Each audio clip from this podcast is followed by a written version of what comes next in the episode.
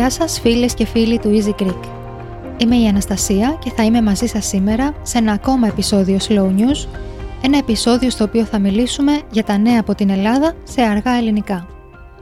Σήμερα θα μιλήσουμε για ένα φαινόμενο που δεν είναι πολύ νέο, ούτε και αφορά μόνο τη χώρα μας.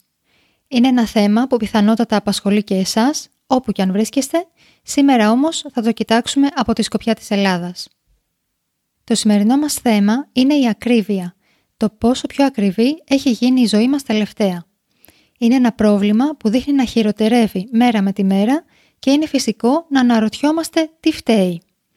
Να φταίει άραγε ο πόλεμος στην Ουκρανία; Να φταίνε τα τρία χρόνια του κορονοϊού; Να φταίει κάποιο γενικότερο πρόβλημα στη λειτουργία του οικονομικού συστήματος; Το θέμα είναι ότι ολοένα και περισσότεροι άνθρωποι δυσκολεύονται πολύ να πληρώσουν τα βασικά τους έξοδα.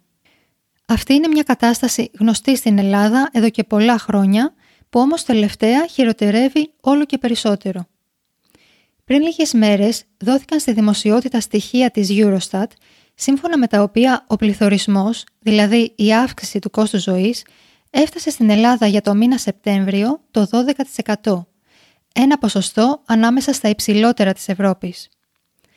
Είναι ενδιαφέρον μάλιστα ότι οι τιμές είναι στο υψηλότερο επίπεδο από ποτέ από τη στιγμή που η χώρα μας μπήκε στην Ευρωζώνη. Το μεγαλύτερο πρόβλημα είναι στα καύσιμα και τα τρόφιμα, όμως οι τιμές έχουν αυξηθεί γενικότερα σε όλα τα αγαθά και όλες τις υπηρεσίες. Πάμε να δούμε τα πράγματα ένα-ένα. Σύμφωνα πάλι με τη Eurostat, το πρώτο εξάμεινο του 2022 η Ελλάδα είχε την πιο υψηλή τιμή για την ηλεκτρική ενέργεια στην Ευρώπη και τη δεύτερη υψηλότερη τιμή για το φυσικό αέριο μετά τη Δανία. Τα πράγματα βέβαια δεν ήταν πάντα έτσι. Στην Ελλάδα δεν πληρώναμε πάντα τόσο πολύ για το ρεύμα. Πριν από κάποιες δεκαετίες που την αγορά και την πώληση της ηλεκτρικής ενέργειας τη διαχειριζόταν η Δημόσια Επιχείρηση Ηλεκτρισμού, η γνωστή ΔΕΗ, οι λογαριασμοί του ρεύματος δεν ήταν τόσο υψηλοί. Η Ελλάδα παρήγαγε τη δική της ενέργεια ή αγόραζε ενέργεια από άλλα κράτη με σταθερές τιμές και η κατάσταση ήταν λίγο πολύ ελεγχόμενη. Τα πράγματα όμως άλλαξαν, η αγορά της ενέργειας πέρασε σε ιδιωτικές εταιρείες και τώρα όλα γίνονται διαφορετικά.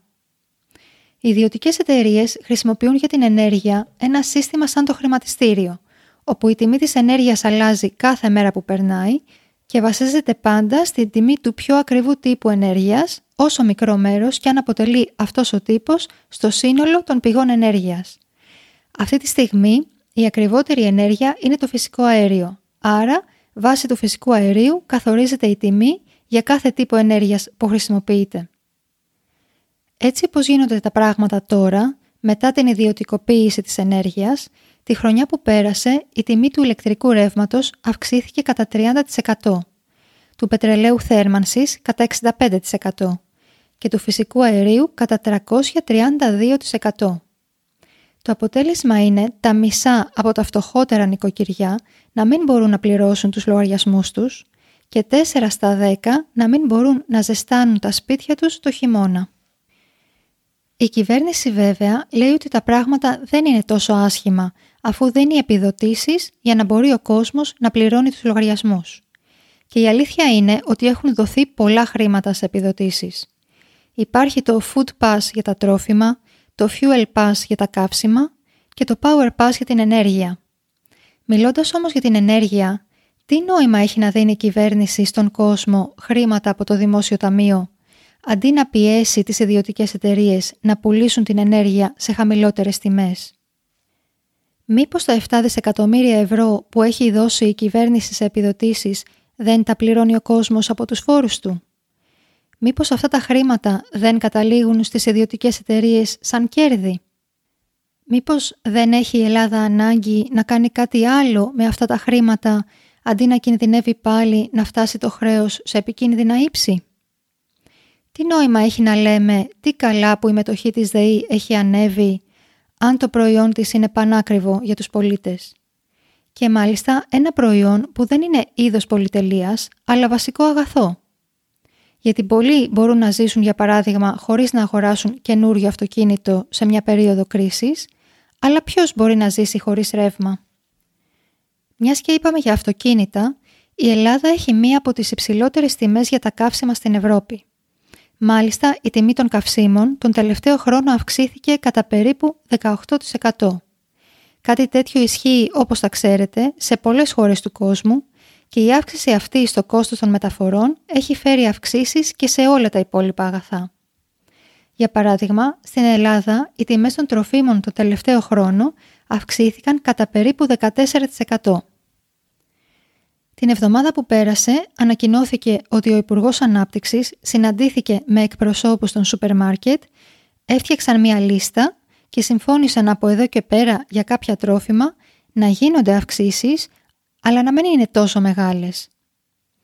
Ανάμεσα στα τρόφιμα αυτά είναι το ρύζι, μόνο τύπου Καρολίνα για κάποιο λόγο, το ψωμί, τα μακαρόνια, μόνο νούμερο 6 για κάποιο λόγο, το συσκευασμένο χοιρινό και κοτόπουλο, η γαλοπούλα, τα κατεψυγμένα ψάρια, κάποια κατεψυγμένα λαχανικά, το φρέσκο γάλα, το γάλα ευαπορέ, το γιαούρτι αγελάδας μόνο χωρίς γεύσεις για κάποιο λόγο, η φέτα, το τύρι γκούντα, το τύρι χωρίς λιπαρά, ο χυμός ντομάτας, τα αυγά, το παρθένο ελαιόλαδο, το ηλιέλαιο, η μαργαρίνη, οι παιδικές τροφές, κάποια είδη ζάχαρης, καφέ και τσαγιού, το κακάο, το εμφιαλωμένο νερό, ο χυμός πορτοκάλι, κάποια απορριπαντικά και είδη μπάνιο, η τροφή για σκύλους και γάτες και τουλάχιστον ένα είδος αναψυκτικού για κάθε σούπερ μάρκετ.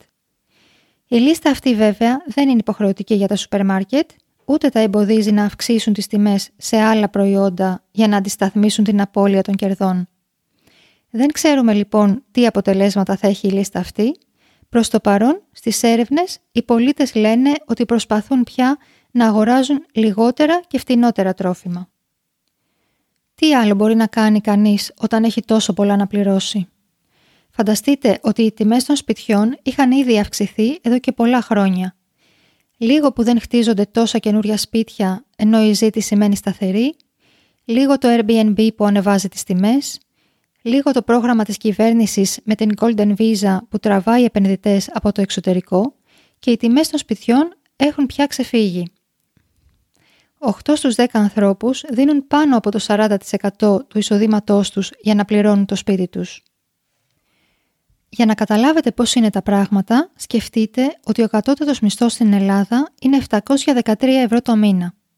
Φανταστείτε έναν άνθρωπο που δεν παίρνει τον κατώτατο μισθό, αλλά κάτι παραπάνω, ας πούμε 1000 ευρώ το μήνα, και μένει σε ένα σπίτι με ένα υπνοδωμάτιο στην Αθήνα.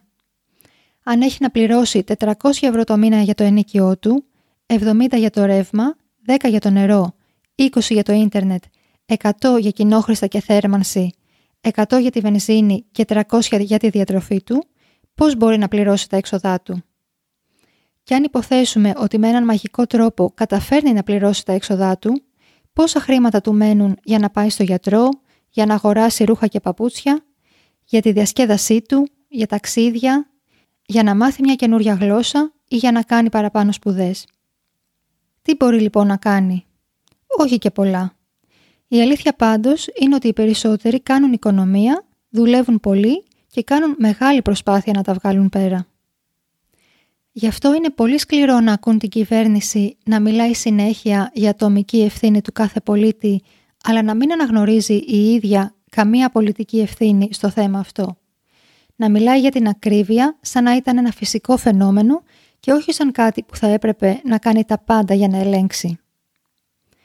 Πολύ δύσκολα θα ξεχάσει κανείς τον Υπουργό Ανάπτυξης να λέει σε μια συνομιλήτριά του σε τηλεοπτική εκπομπή «Σταματήστε την κλάψα και τη μιζέρια κυρία μου. Βλάπτετε την Ελλάδα». Πολύ δύσκολο επίσης θα ξεχάσει κανείς τον αναπληρωτή Υπουργό Εσωτερικών όταν τον ρώτησαν γιατί η κυβέρνηση πριν από λίγο καιρό ζήταγε από τον κόσμο να σταματήσει τη θέρμανση με πετρέλαιο και να πάει στο φυσικό αέριο και τώρα ζητάει να αφήσει το φυσικό αέριο και να πάει στο πετρέλαιο, να λέει όποιος δεν προσαρμόζεται πεθαίνει. Επίσης, μην ξεχνάμε ότι η ακρίβεια δεν τους επηρεάζει όλους το ίδιο. Στην Ελλάδα, όσα δίνει μια φτωχή οικογένεια για τρόφιμα σε ένα μήνα, τόσα δίνει μια πλούσια οικογένεια για ρούχα και παπούτσια. Καλό θα ήταν λοιπόν να προσπαθήσουμε να δούμε τι πάει στραβά και ποια θα μπορούσε να είναι η λύση. Με αυτή τη σκέψη θα σας αφήσω. Κάπου εδώ έφτασε στο τέλος του ένα επεισόδιο με πολλά νούμερα και ποσοστά. Ελπίζουμε να το βρήκατε ενδιαφέρον. Αλήθεια, εσάς πώς είναι τα πράγματα στη χώρα σας; Γράψτε μας στα σχόλια για το θέμα αυτό ή ό,τι άλλο θέλετε και θα τα πούμε πολύ σύντομα σε ένα επόμενο επεισόδιο. Να είστε καλά.